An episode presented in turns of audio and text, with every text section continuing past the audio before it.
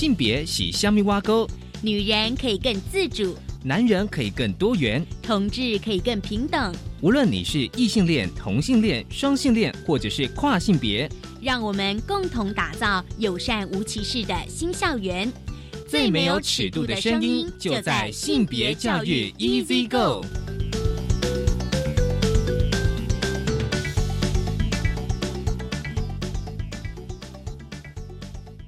Hello，大家午安，欢迎收听教育电台性别平等 Easy Go，我是文龙，不晓得这礼拜大家过得好吗？今天的节目内容其实相当的精彩，今天的性别大八卦想跟大家来分享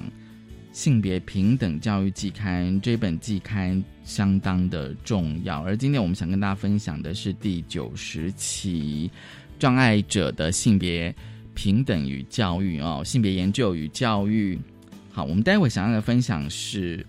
总编辑啊，因为总编辑通常会在那个每一本的每一期的季刊前面都会有一个总编辑序，看见障碍者的性权，避免无感也无情的灰色维度。今天的性别慢慢聊，想跟大家聊的是二零二零年台湾同志职场现况调查。这是同志咨询热线协会跟婚姻平权大平台他们今年的年初做的研究，我们稍后来分享这个职场的现况调查。我们先进行性别大八卦。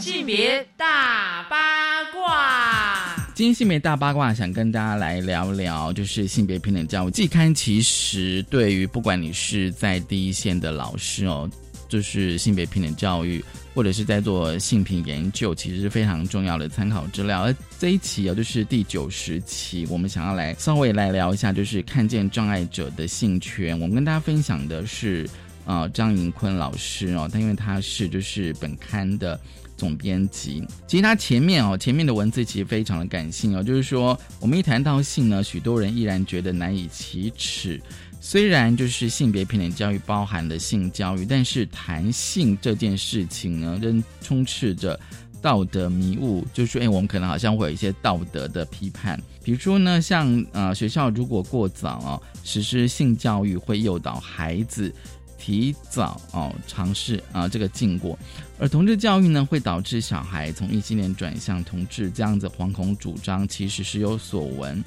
但是呢，如果当这个性平教育融入课程当中呢，是如此的举步维艰，更不要说要关注障碍者的性权，其实非常边陲的议题。其实过去在我们的节目单有跟大家来谈哦，就是障碍者的性，所以呢，啊，就是说这一期的处理其实是不太容易的哦。但是为什么这一期要花这么大篇幅处理既边陲又具争议的议题呢？因为呢，总编辑认为说呢，当处于边陲位置的障碍者，他们的性权长期被社会这个漠视所封印，居于主流社会优势地位的多数人，却无法正视这样子的失语状态，显然也过于无感也无情。其实过去呢，性别平等教育季刊也就是呃编辑过、出版过关于障碍者的性哦。当然，我们必须了解，就是说，障碍者一定有男有女，有异性恋，有非异性恋，那么有中产阶级、劳动阶级，还有不同的族群世代，然后不同障碍别的差别。那么事实上呢，障碍者其实本身就是许多了异质性非常高的族群，所以呢，障碍者就像不同的族群一样，拥有不同语言、文化与世界观，所以我们必须要了解这一题。那么呢，性呢，在台湾还是不登大雅之堂啊，就是我们一谈到性哦，大家就觉得好像很难启齿哦。虽然教育部修正了发布《性别平等教育法施行细则》第十三条。修正后的条文强调，性别平等教育相关的课程应该涵盖情感教育、性教育、认识及尊重不同的性别、性别特征、性别特质、性别认同、性倾向教育，以及性侵害、性骚扰、性霸凌防治等的教育。就是说，其实在我国的性别平等教育是包含性教育的，但是呢，这里所指涉的性教育。当然没有思考到障碍者的特殊性，所以呢，这一期的季刊呢，透过了就是一段段的生命叙事组成不同障碍者的故事，就是一块拼图。让居于主流位置的我们，面对边陲议题无知的同时，填补上许许多多的脉络故事。其实呢，呃，这一期的内容其实是相当的丰富哦。就是说，除了就是障碍者的性哦，比如说研究的倡议啊，或是跨领域性的健康权，还有就是教育实作、特教领域的性平教育跟性教育的实作哦。就是特殊教育、性别平等教育跟性教育相关教材的说明，还有就是多元的发生，也就是障碍者的性平教育的性教育的故事，这比较像是生命叙说。另外，我觉得哦，更重要的是啊，就说这一期的呃季刊呢，还有一个专题哦，就是青少年的性别的探究，就是。关于青少年或青少年的性论述，还有学校潜在的课程分析哦，尤其是在青少年阶段哦，就是我们如何在学校里面谈性，以及青少年和青少女呢，他们对于性，不管是性的探索或性欲望这个难题是如何处理的。所以这一期的就是第九十期最新这一期性别平等教育季刊的内容，其实相当的精彩跟丰富。我们先休息一下，稍回来性别慢慢聊。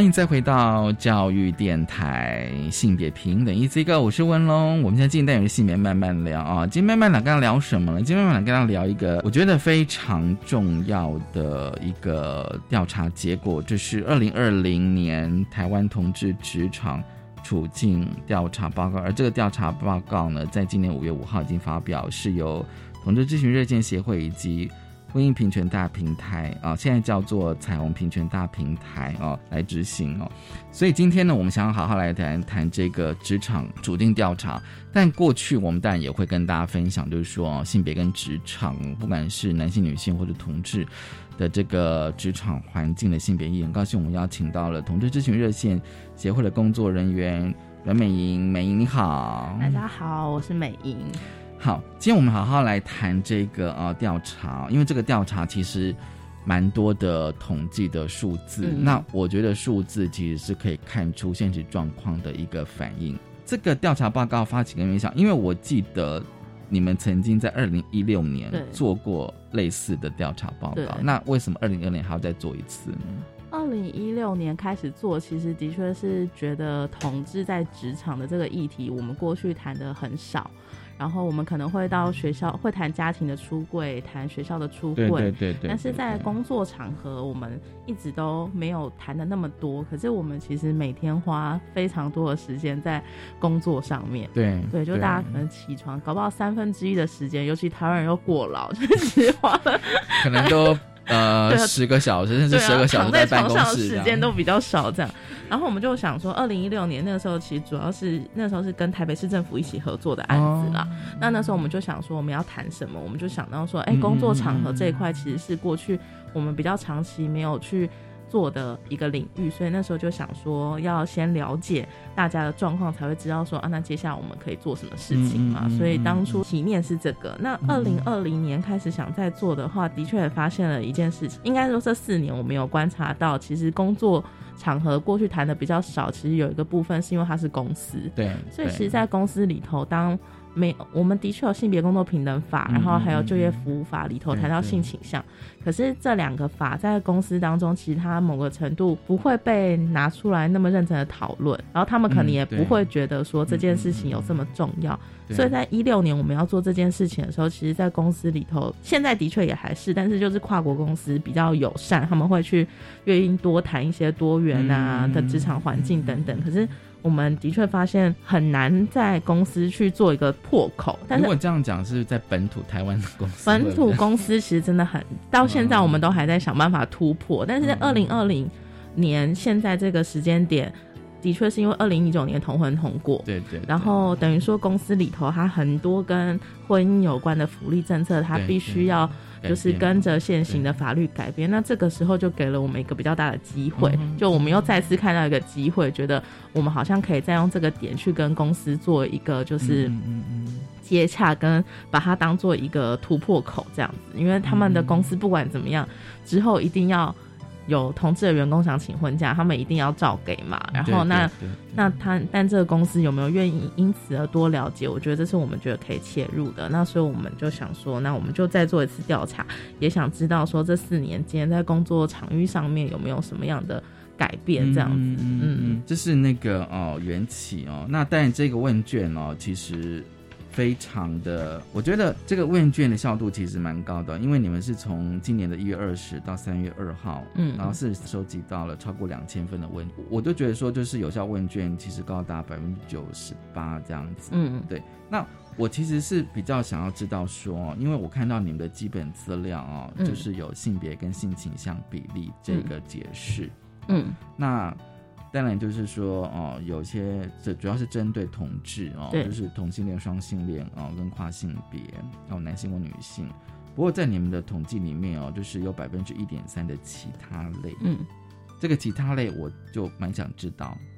哦，就是其他类的话，就是因为现在这几年认同的那个类型越来越多元，对，那其他类就可能是一些他自我认同是泛性恋的朋友，或是说无性恋的朋友，或者他觉得他自己是酷儿，就像这一类型的人，他就是勾了其他。就我们从他勾其他，我们就问问说是他觉得倾向是什么嘛，嗯蛮多都是这一些的，这样就比较他们就不会认同自己可能是男同性恋啊、女同性恋、双性恋这样子。嗯所以跟四年前比起来，你觉得是比较更多多元的认同？对，我觉得我们今现在的认，就我觉得这几年我们的问卷设计上面也是希望可以越来越细致啦。嗯就像我们现在其实都会特别在问性别的时候，会问他是顺性别还是跨性别，嗯然后把它跟性倾向分开来，这样。所以就是有一些朋友就问说，哎、这里头为什么会看到异性恋的数字？那那些可能就会是跨性别的朋友这样子。嗯嗯嗯，这个问卷我觉得有意，是因为哦，可以跟二零一六年哦嗯四年前相相比哦，然后在你们就是说你们的那个新闻稿里面有提到，就是说跟二零一一六年相比，四年之后的一些呃改变哦，嗯然后有三点，出柜这个议题哦，它还是相当重要的。嗯即便到现在，但是你们有想说，田达者表示说，资深的职场当中有公开出柜的员工的比例有明显增加，从嗯二十七到三十八趴。对，嗯，这个原因会是什么呢？如果跟二零一六年相比的话，我们自己还是觉得这四年的那个社会的风气的改变，其实影响蛮多的。嗯就是因为这四年同志的议题，因为同婚的关系，它变成一个大家都可以讨论，然后大家都在聊的一个公共议题了。那呃，不管是从好的或是不好的角度来聊这件事情，嗯嗯嗯总之大家开始很有意识到同志真的。在你的身边，然后它也变成甚至是政策的讨论、法律上面的一些思辨等等的。那所以对于职场环境来说，我们也认为那个时候有像举个例好了，那个时候在二零一八年在公投的前后我们也听到。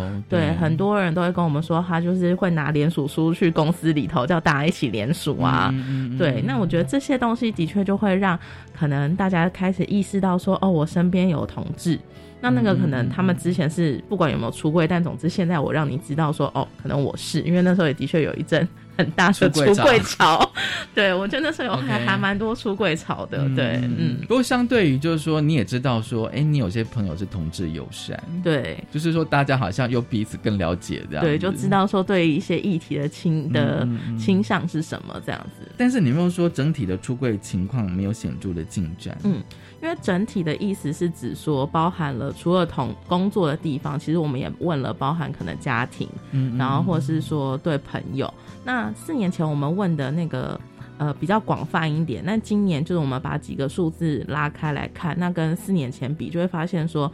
在工作职场上面，的确说有比较多一点的人愿意在公司跟少部分的人出轨。可是如果你回到家庭，或是你回到就是跟呃很熟的朋友，嗯那其实比例上面是没有差距太多的，所以我们才会有一个整体情况来说，就是出柜的进展有，也不是说有限，但是就是说它数字其实没有很明显的改变，就是你还是可以预测，就对于一些人来说，要出柜的时候，他可能先选择的不会是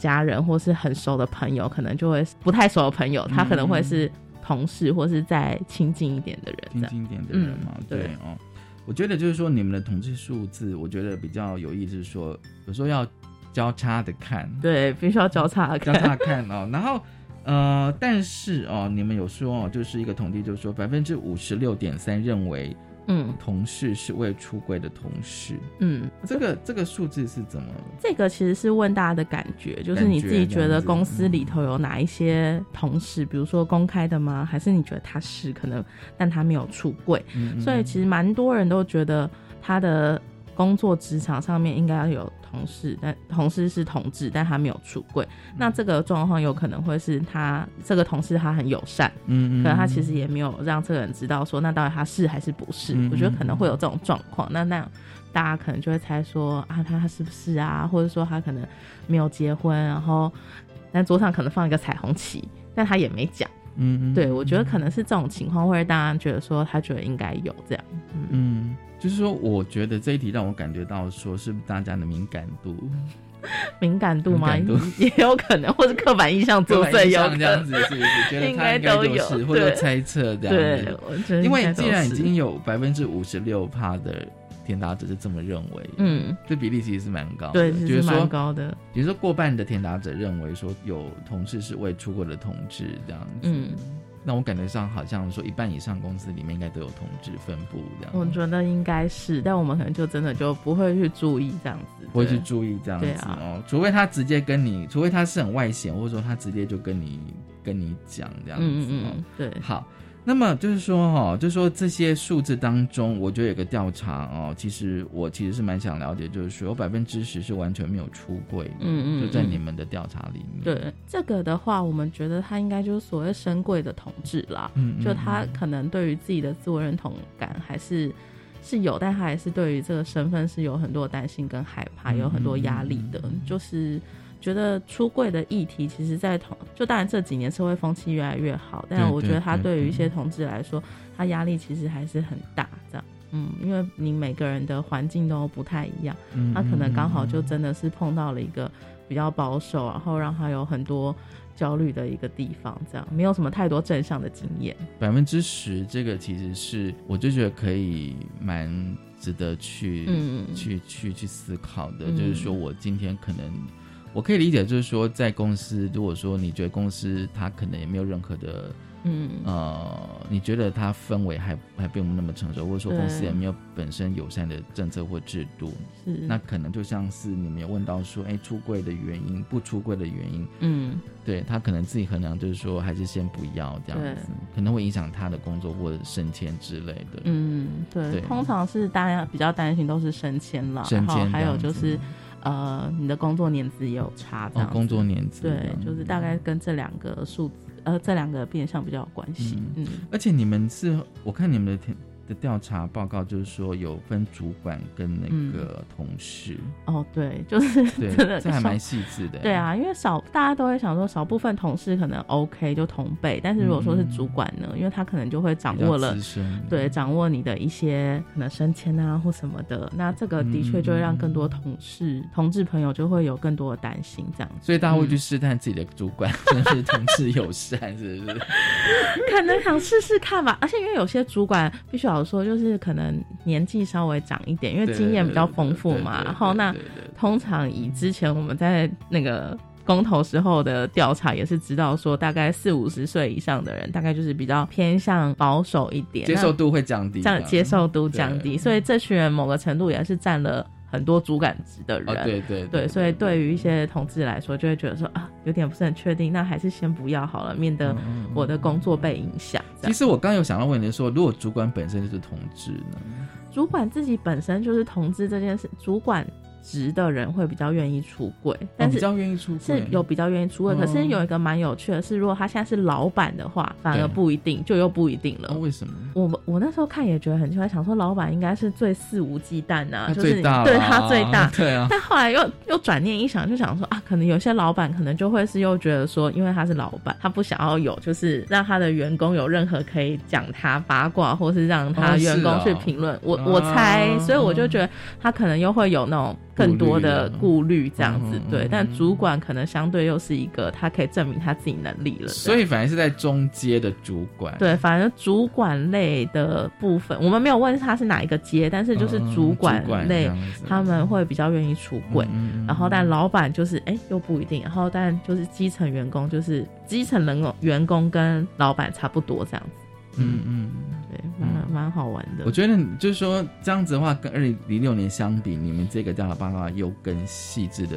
嗯嗯去问很多的对，就比较想再更知道更细项一点是什么细这样。。然后当然当然就是说担担心出柜哦，比如说影响人际关系啦、工作或者升迁发展，然后导致自己遭受霸凌或骚扰，诶，这个嗯有三十五趴耶。嗯嗯嗯，对，这我觉得这个好像有点严重。对，其实还是蛮多的。我觉得大大概就真的是跟同志就是从小的一些经验会有关。有的人可能在成长过程当中，他的确就有很多这样子的经验，就出柜了，但结果不是很好，那也会影响到他在工作职场上面。嗯有一些人的确反而也会觉得说，啊，反正我去工作就是做好自己的事情就好，我也不要跟大家讲这件事情，他觉得没必要讲。嗯嗯，但某个程度，我们也是的确是觉得说，你可以自己决定要不要讲这件事情，但是我们应该也要可以保证，当你愿意讲或愿意分享的时候，这个环境是够友善的。嗯嗯，当然，而且我觉得工作，我相信大家都有工作经验。个工作并不只是那个工作，你工作那个本身，有时候还包括你的那个办公室的人际关系。对，我真的觉得那个有时候还蛮重要的。而且人际关系很多都跟性别非常有关。哦是哦，对啊，就比如说我们常出去演讲，在都会问大家是讲说，哎。如果现在我是你的新进营同事，然后我今天来，就是哎大家好，我是美莹，我今天第一天上班，接下来同事会问我什么问题？你有没有男朋友啦？对结婚了吗？都不会有人想要问说我上一份工作在哪里，或是可能有人会问哪里人，但是大家、对但是大家接下来的话题一定都会到说吗单身吗？然后那但如果有伴的话，哎，那在一起多久？要不要结婚？就是这个是一个，请不要问跟工作无关的问题好吗？对，请请请看重我的专业，就是很很自然而然的一个过程，这样。好，我们下个阶段再回来啊，因为我觉得你们有一个调查哦，很重要，就是说哦，不同职业别的出轨，嗯，这个很重要。我们先休息一下。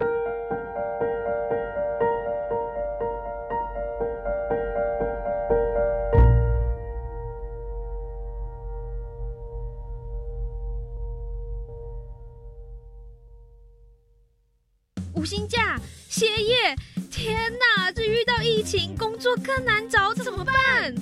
别担心，只要做好职涯规划、求职准备，工作就会手到擒来。教育电台 Channel Plus 主题频道推出求职必胜全攻略单元，每集五分钟，帮你求职助攻。欢迎上网搜寻教育电台求职必胜全攻略。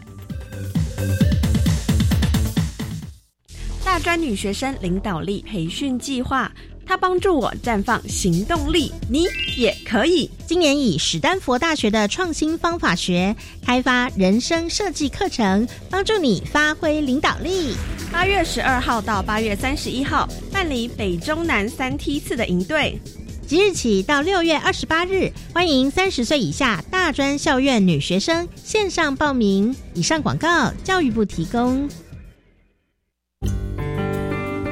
双轨训练旗舰计划现正热烈招生中，让您在学期间同时兼顾就业，还享有学费补助及训练津贴，毕业立即就业，成功接轨职场。欢迎二十九岁以下青少年踊跃报考，详情请上网搜寻台湾双轨，或洽零二八九九五六三九九转一二六五。以上广告由劳动力发展署北基宜花金马分署提供。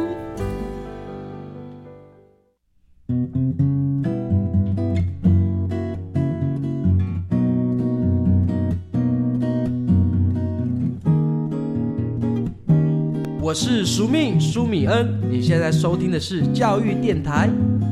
哦，朋友们，就爱教育电台。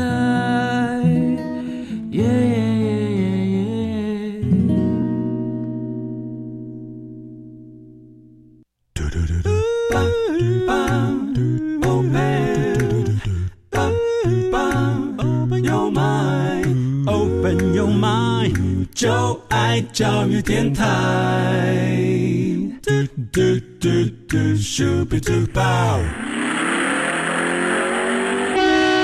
性别慢慢聊，欢迎再回到教育电台性别平等一这个，我是温龙。我们将进单元性别慢慢聊啊，今天慢慢聊，想跟大家聊的哦是二零二零年的这个台湾同志职场的现况调查。很高兴我们邀请到了。同志咨询热线协会的阮美英美英来跟我们聊这个调查报告。好，这个阶段我想要来问一下，就是说，因为啊，这个调查报告其实是我觉得他调查是蛮细致的，就是不同的职业类别的出柜哦。嗯。那比较容易出柜的职业，大家可以想到是餐饮业、自由业跟艺术产业。好，嗯。那跟我们教育相关的或是公务员相关的天搭者认为职场出柜是重要的，但是相对出柜的人就。减少，对，没错，对，这个其实有点让我呃想了很久，就是我以为说至少在教育行业稍微好一点。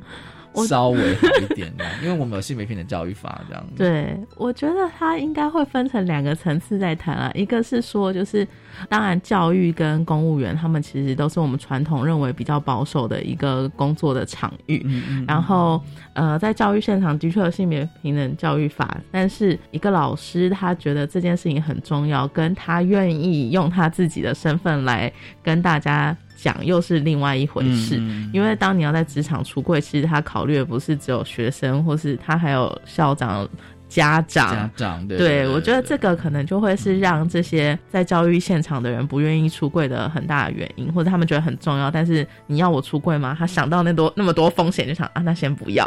对，但是还是可以分享一个之前我们听到我们义工一个很。感人的小故事这样子。对，就他也是一个国小老师，然后他跟他伴在一起十四年。嗯。那他们去年的时候五二四就是结婚，嗯。那因为结了婚，他就想说想要请婚假。嗯。那那时候就是因为想请婚假，就是要跟人事那边出柜嘛，就是讲说哦，那还要还要结婚这样，然后所以他也有跟他少部分的同事说，嗯但他之前其实都是假装自己是异性恋的，哦但就是对，但就是因为结了婚，所以就觉得他他可能要讲，但不知道为什么后来哎、全校都知道了，然后他就是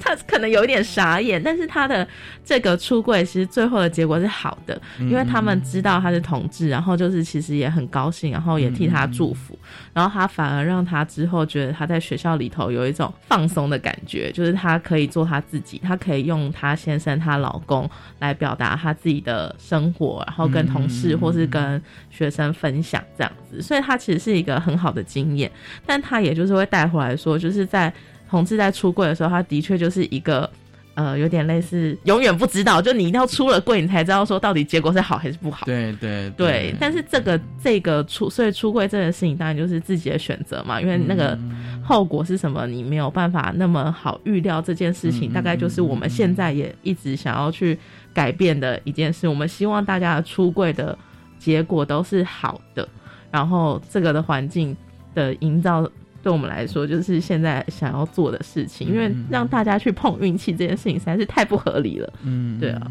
不过我不知道那位老师他会不会自己先评估他那个职场的氛围环境。我觉得他是，因为他其实先出柜的是他比较熟的老师，哦对，就是其实是同事，嗯然后只是不知道为什么，可能就是这个同事很高兴，然后也许就是他的反应很好，所以他可能就是。愿意又再多讲一点，然后后来就是，哎、学校就是这样嘛，或是工作场合就是，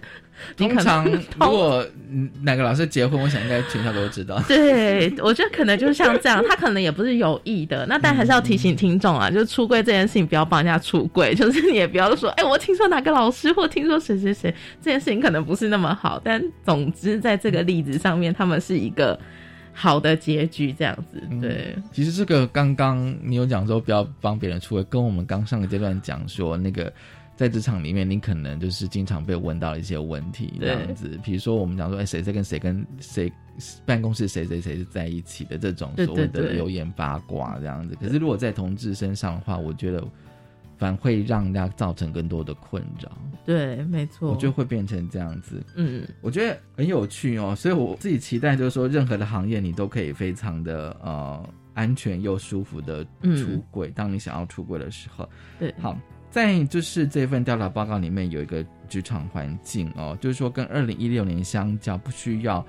就是说同志不需要假装异性恋的情况减少哦，嗯但是在跟同事或主管的相处上啊，关心情感或催促异性的交往，跟假装自己是异性恋的比例都超过三成，嗯，就表示说二零一六年更更高嘛，对这个比例更高，那减少原因会是什么？嗯。我觉得这几年当然就是大家可能还是很爱问大家的私事，可是也因为就是同这议题越来越被讨论，大家其实某个程度也知道说，就是越来越有性别意识。我觉得这是台湾的正向的改变，这样、就是所有的人从小到大，从老人到小孩，大家多少都知道说所谓政治正确的怎么一回事。嗯我觉得这个是。我我还是会认为它是正向的发展啦，就大家可能会知道说你有一些问题不能问，虽然我们还是很爱问，可是这些事情大家有越来越有性别的意识这样子，所以的确有减少这件在个人的层次上，我觉得在回到同志每天生活上面，大家的确觉得整个环境是有比较好。可是如果你问到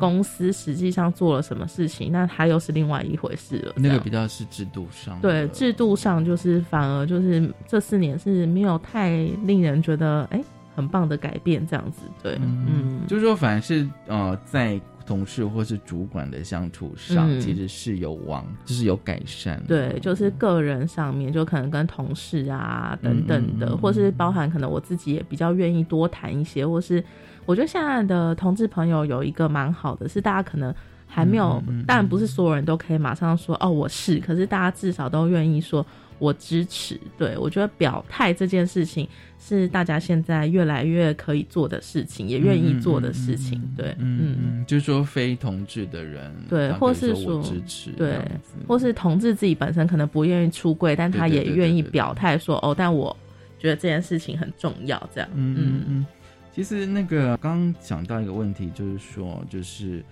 呃，比如说经常被关心，就是呃情感生活啦，或或者是异异性交，因为我知道有很多的公司哦，都会想说，哎，今天我们公司可能有一个活动哦，中午有个活动，那可以戏办参加，或者你的配偶。其实我之前有听到一些朋友在讲说，他们就很挣扎。嗯嗯嗯，对，就是说，哎，可是你如果不带的话，大家一定会问。对，可是你带的时候。哎，我带了一个同同性的伴侣。过来这样子，大家还是一更会问，这就是一个同志的每天的生活冒险这样。可是我不知道说现在会不会稍微比较好，就是说这个其实但是很很很些微的，但是就像刚美英讲说，其实有些呃公司的福利，嗯，它是跟你的伴侣配偶其实是很息息相关相关的。嗯，这个的话，就是我觉得他真的就会回到大家怎么样，就是对自己的职场信心指数这样子。哦，信心指数，对，就是对自己职场的信心指数，是自己的信心指。这样对啊，对自己，然后还有对自己公司的。那有一些人我知道他们是愿意去尝试啦，然后对，但是呃，法规的通过的确让大家可以更理直气壮。因为在二零一六年，其实我们有问到很多，就是他可能觉得职怎么样是一个友善的职场，很多人其实都会提到关于伴侣跟就是配偶的权利这个部分。那现在其实这今年因为过了嘛，所以的确比较不会提到这个部分。那他就会回归到统治自己。怎么样决定要不要做这件事情？那他有没有办法，就是可能更理直气壮的去做，或是去表达他的需求，或是带他的伴伴出现这样子？嗯嗯，因为哦，就是说这个会牵到一个一个问题，就是说那个呃那个性别工作平等法里面有的说不能够因为性倾向而有差别待或歧视。那现在也就是有一种呃认定的呃认定的的一个落差，就是说就是说。就有些人担心说，会不会今天我出柜了，那相对于大家对我的检视会提高？嗯，会因为大家觉得我是同志、同性恋，所以会开始我工作能力好不好？就说啊，就是因为你是同性恋，所以那样的人。我觉得可能有有一部分同同志会担心这件事情，可是也必须要说，就是在不管法规上面。都有保障，但事实上就是这个的认定的确是困难的。就我们先不要讲性倾向，其实就连女性在职场上面这件，对啊，其实关于性别上面的投诉其实非常多，但是他可能真的可以成案，或是立案，或者真的去被真的好好的处理，其实比例都是很少的。这样，嗯，职场的性别事件哦，就是。啊，四分之三的填答者都知道，我们哦，就是在我国有就业服务法哦，跟性别平等工作法哦，都有性倾向的保障。但是只有三成的填答者，就是说他不了解内部的霸凌申诉机制，甚至有四分之一填答说，即使有，但是也不信任。对对对，这个这个其实我这个其实我完全可以理解了。对，我大家都大家都不信任这些管道的。对，我觉得这个是真的可以理解的一个数字，这样子有点，我觉得有些公司端看到应该觉得很伤心吧，我也不知道，但大家好像这都是一个某个我们都一直觉得不意外的结果了。对，不意外这样。对，不意外，但也是觉得啊，这个不意外是很有问题，这样。对啊，对啊，而且而且我自己是觉得说，这个调查啊，总的回归就是说，就是说这个职场。的雇主或者是就是老板了啊，嗯，就是有基层填答者希望啊，雇主可以举办，就是说性别跟同志友善的课程、讲座或教育圈。其实我们刚好提到那个呃，就业服务法跟性别工作平等法，它它法它法里面有。虽然有保障性倾向这一块，但是有时候我会讲说，这到底怎么在每个职场环境能够落实？那是不是老板本身他必须要认知这个法的重要性？嗯嗯，他知道这个法里面其实有这样子的一个保障的内容。嗯，但是我有时候会怀疑说，难道多数老板他都会知道吗？那大家可能就是不在意，对，不在意。嗯，我觉得对老板来说，可能在关于性别性平这件事情，不是他们在意的重要的事情，这样。所以近几年，我们其实，在推职场上面的这个活动，也也试着想要从老板的角度去跟大家谈啦，就是你可以让你的员工有更多元的，就是类型，或是说让他们更自在，其实是对你有利的。对，我觉得这个东西在外商公司上面，就是其实外商会比较对。其实现在蛮，因为很多跨国的公司，他们因为有全球政策，所以他们其实从很早期就开始意识到就是 diversity 的重要性。这样，但我觉得回到本土的台湾自己的本土企业啊，或是一些，尤其我们又是非常多中小型工厂啊对这种的其实对于这些老板来讲，他可能真的就不会去意识到说，哦，我员工的多样性，或是我员工的就是舒服自在，其实是跟我的就是利益是相是一个正向的一个嗯呃关系。我觉得这个的意识在台湾的本土企业或是本土公司当中是很少见的。这样，嗯嗯，所以说就你们调查或接触，觉得跨跨国企业是相对友善的。对它真的差蛮多的。就我们现在可以真的接触到的比较多，也都是跨国的公司。嗯台湾本土公司，除非是一些小型的新创产业，嗯啊新对新创的公司，不然其实一般我们就最大宗的中小企业，其实很很难很难。对，好，这边有一个非常有趣的一个一个问卷的结果，就是说填答者认为公司整体没有性别友善，但是这个出柜比例有增加。嗯就是说如果依照嗯嗯嗯整体公司跟我出轨比例嘛，嗯。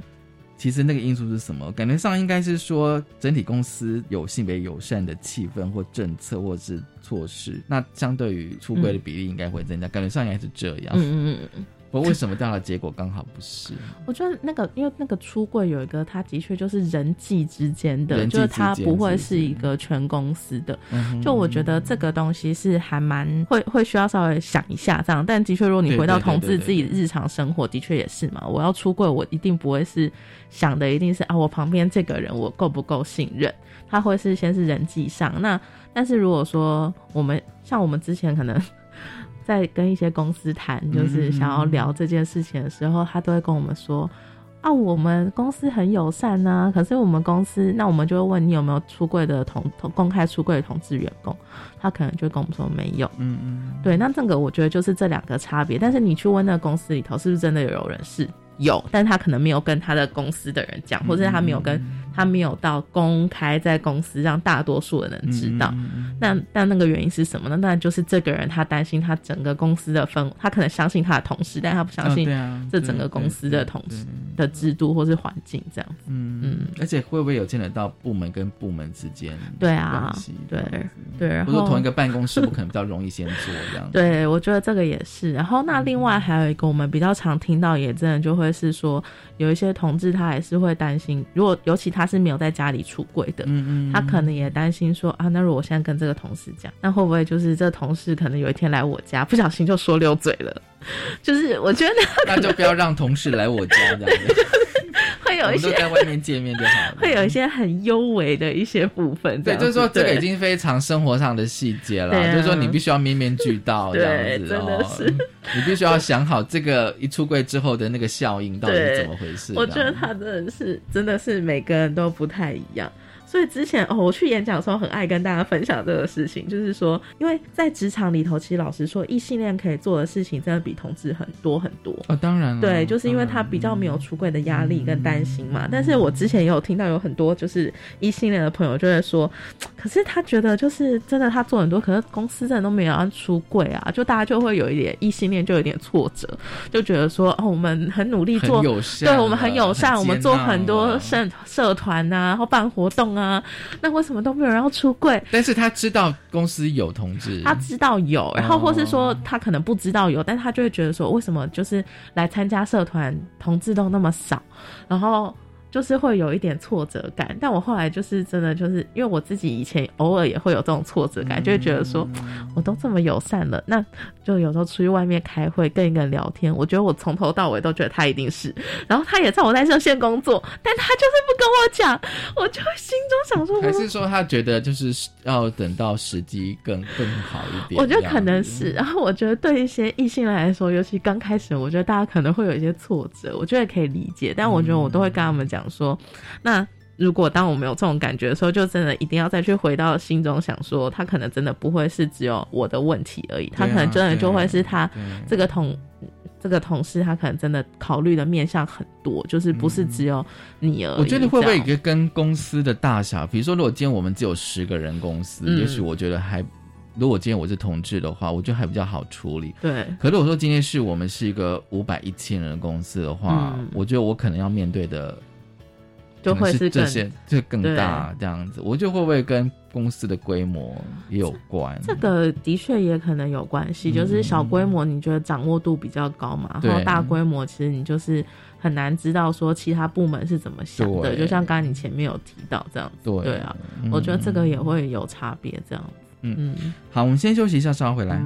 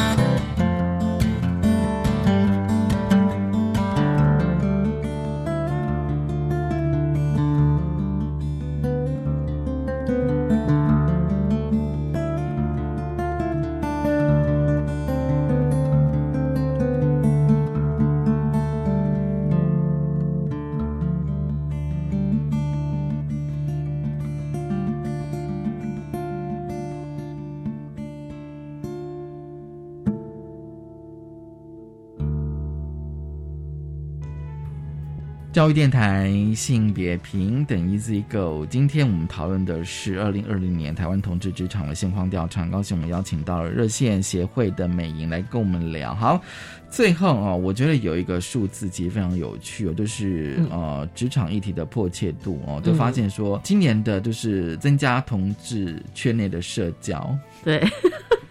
而且是大幅增加吗？对，是大幅增加，大幅增加，本来应该是对。同志不友善反而比较少。对，这个数字很有趣，因为我们其实问他四个东西，就是对你来说哪一个的迫切度比较高？一个是工时嘛，一个是工时，一个是工时，一个是薪水，就是工时跟压力，然后薪水，然后跟呃圈内社交跟不友善同志这件事情。然后四年前呢，其实我们在做这题的时候，就是想说试试看，但没想到那个时候真的出来，就是觉得工作场合不友善同志那件事情对大家来说迫切度。很高，然后圈内社交反而就是还好这样，但今年就是哎迫切度整个大大提升，然后我们就想说哎发生什么事？我们自己看到的时候也是觉得说为什么？嗯，然后大家后来就有一些讨论，就觉得有一个其实还蛮重要的，就它一样是回到这四年在同志议题的社会讨论，我们觉得他的确对于一些同志在自我认同上面是有帮助的，他可能对自己的认同感是越来越提升，然后对这个族群的认同也是。那。这样，然后加上接下来又可以结婚了嘛，所以他的确就希望可以有更多参与，然后想要也会想要成家立业，那交友的需求想必会因此提升，这样子对。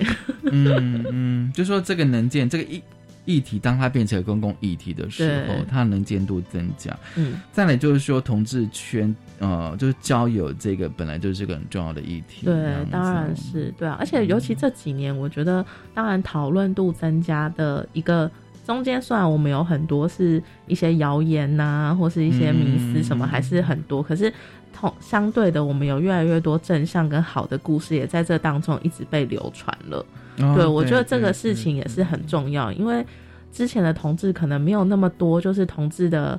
样貌或是伴侣的样貌给大家看，嗯对。然后，但是这四年当中，其实大家做了很多故事的收集啊，然后让它影像化，让它一直被讲。然后这个东西，我觉得它对于社群对自己的认同跟就是。嗯，那个想象跟典范的建立是有很正向的发展的，对，就是有一些范例了。对，有一些范例，对，就是觉得说，因为我们好像不用像以前这么的悲情。对，而且我觉得那个还蛮重要。我觉得这很重要，而且加上现在可能真的可以，又我们又可以结婚了。哦，对。那这件事情，我觉得不管是对同志自己本身，对于这社会对我的接纳，跟甚至到家长好了，很多家长就觉得也可以很高兴跟别人讲说，我我小孩跟你小孩一样，也可以结婚，嗯也可以生孩子这样子。对，生孩子可能比较困难一点，但 就是那个另外一这另外一个议就是题，对，可能是人工生殖对对，但他就是至少结婚这件事情，它嗯毕竟在华人的社会当中还是一个还蛮重要的事嘛，这样。那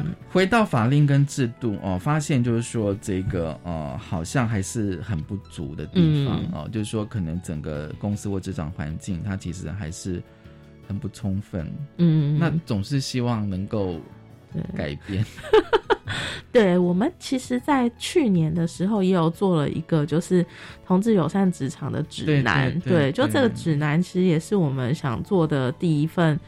其中一个部分啦，就我们想要跟公司说，如果说你现在开始意识到这件事情，你有什么参考可以做？嗯嗯嗯所以那个里头，我们大概有提了六个面向，建议公司可以怎么开始打造比较呃包容跟共融的环境，这样、嗯对，这是一个。那另外就是也因为有这个指南，所以其实我们也是有在。呃，提供一些训练，就是性别友善课程的训练给公司的，这样就是只要是雇主嘛，对针对雇主或者主管呃这样，主管也有，就是或是说一般的员工也可嗯以这样子对，嗯就是让大家可以更了解说，哎、这个环境，我们最近一直都有去一些公司做演讲，嗯那也有一些公司是需要一些比较克制化的，哦嗯，对，比如说我们对，比如说之前我们有个同事，他就是有接到一个。他真的是台湾本土的公司啦，然后他就是说他们有一个跨性别的员工，嗯嗯嗯所以他就想要了解说，那跨性别对这嗯的部分他们可以做什么事情？那那是一个很正向的例子，就等于说我们就可以邀请我们跨性别义工一起去跟他们分享嘛。那当然你就会包包含讨论到他们的环境，就是空间啊、厕所啊，可以怎么做这样子。嗯，我觉得这个其实还蛮有，还蛮正向，蛮有意义。嗯就是说，至少雇主公司他有意识到，对，他有跨性别员工，然后他愿意来对这个议题做到了解，甚至变成，也许未来可以变成公司一个一个友善政策。对对对。对，而并不是有时候我们看新闻就是啊。都是很负面的啦，然后跟公司打官司的啦，然后争取权益这样子，啊。所以我就觉得那个这个公司真的是很不错，那个老板的意识真的很重很要。老板意识很重要，主管真的是，我觉得台湾某个程度还蛮需要由上而下的。老实讲，由上而下这样子。对我们觉得在职场这个议题，如果老板愿意由上而下，其实可以相对会让下面的人会再安心一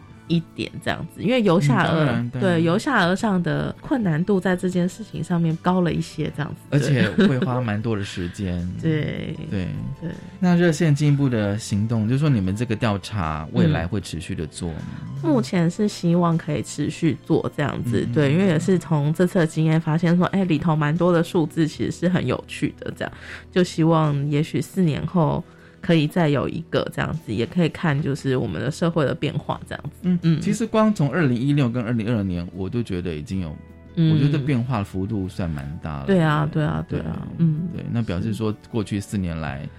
热心跟大平台，做了很多事情，这样子对，大家都一直很努力，这样子对啊。好，今天我们跟美莹哦，热线美莹来谈这个职场环境哦。大家其实也可以去看，今天不管你是不是同志这样子，我就跟你说，你的职场是不是真的是性别友善？嗯，好，今天真的很高兴，谢谢美莹。那如果大家对这份报告其实有非常想要认识的话，其实可以就是连接热线的网页，你们有全、全部的调查内容可以下载。没错，我觉得那个会比较详细。对啊，也可以来找我们去演讲这对那样，做培训这样子对。谢谢美英，谢谢谢谢大家收听今天的新美片，这个拜拜。